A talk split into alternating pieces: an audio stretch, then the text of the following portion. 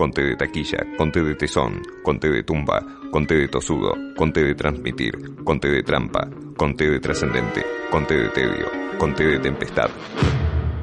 Eh, conté de tilo. Sí, sí. Bueno, seguimos en tendencias y vamos ahora a dar paso a la columna de Julieta Sibona, que tiene muchas novedades para comentarnos. En este caso, se va a meter en la plataforma Netflix y nos va a recomendar una película. Es así, Julieta, ¿cómo te va? Bueno, también prometiste hablar de fútbol, así que no sé qué, qué, es lo que vas a hacer hoy, pero creo que tenés algo también para comentar con respecto a Netflix, ¿no? ¿Cómo andás? Hola Pablo y equipo, ¿cómo andan todos por allá? Un gusto enorme saludarlos nuevamente. Sé que habíamos prometido hablar de algo de fútbol, pero lo vamos a dejar para un poquito más adelante. Estamos muy nerviosos para mañana. Eh, y por otro lado, confieso que eh, las películas que, más me interesaron de fútbol, pues estuve pensando un poquitito, películas, no sé, como El Cinco de Talleres, ¿qué más? Eh, Hijos Nuestros, Nueve, una película este también este reciente con Rafael Spregelburg, son justamente esas películas que muestran como las dos caras del fútbol, ¿no? Como la parte más de ilusión, pero también en donde están puestas determinadas frustraciones. Y no queremos hablar de temas serios en relación al fútbol, no hoy. Así que, si te parece, lo dejamos para más adelante. Y vamos con algo más livianito.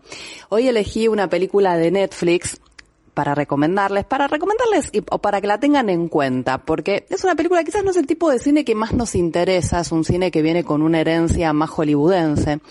Eh, pero me parece que también tiene su público y la historia que cuenta también es interesante, pese a que quizás este, habitualmente le ponemos el, el ojo a otro tipo de producciones, eh, quizás más artísticas, más raras. Esta no, es una película que rápidamente eh, se ubicó dentro de las primeras películas, de hecho creo que ahora está como la primera película más vista en la plataforma y que también tuvo muchas repercusiones en distintos festivales que se presentó.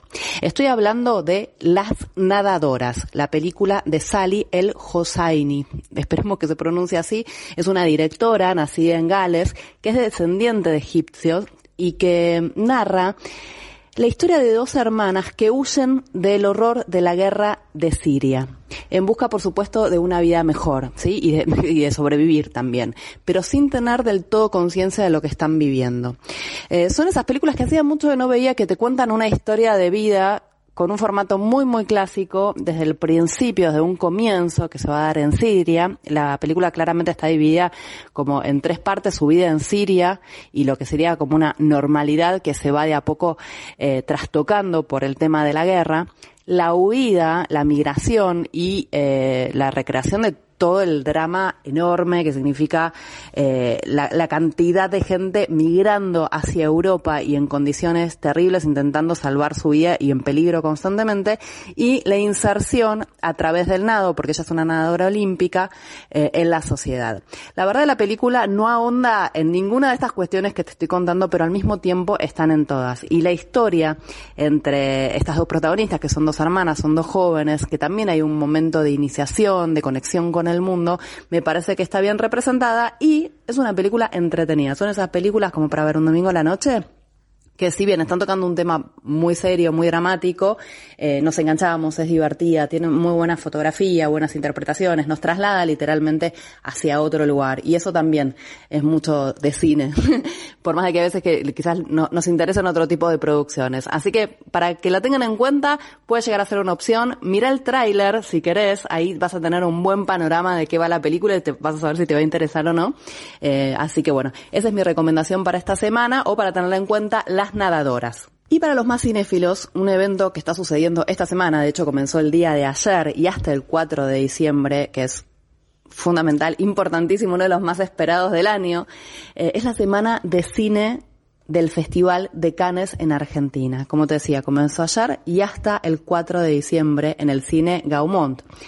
¿sí? La función de apertura fue el día de ayer. También hay este, invitados dentro de este festival. Esta semana está programada y presentada por el director general del festival, que es Terry Fremont. Es un director que aparte es, tiene muy buena relación con Argentina y realmente para los que nos gusta el cine europeo, para los que nos gusta un poco el cine de festivales, es una selección genial que se puede ver en el cine Gamont con una entrada a 200 pesos.